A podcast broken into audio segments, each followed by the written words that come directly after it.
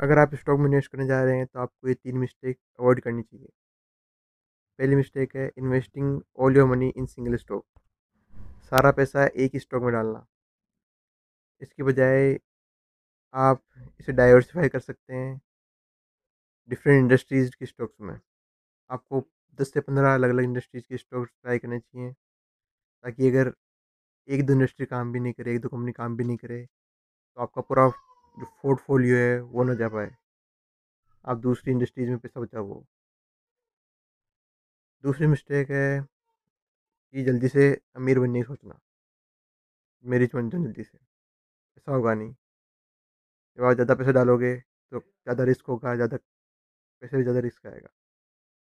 आप उसे दिवालिया भी हो सकते हो। कर्जे में डूब सकते हो।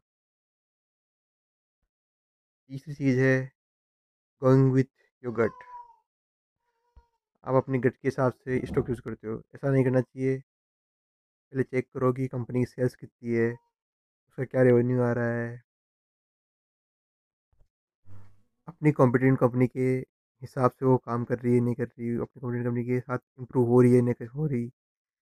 वो फंडामेंटल से काम की एनालिसिस करो, उनके फंडामेंटल्स की प्रॉपर रिसर्च करो उस चीज़ के बारे में, फिर इन्वेस्ट करो। Let's do it.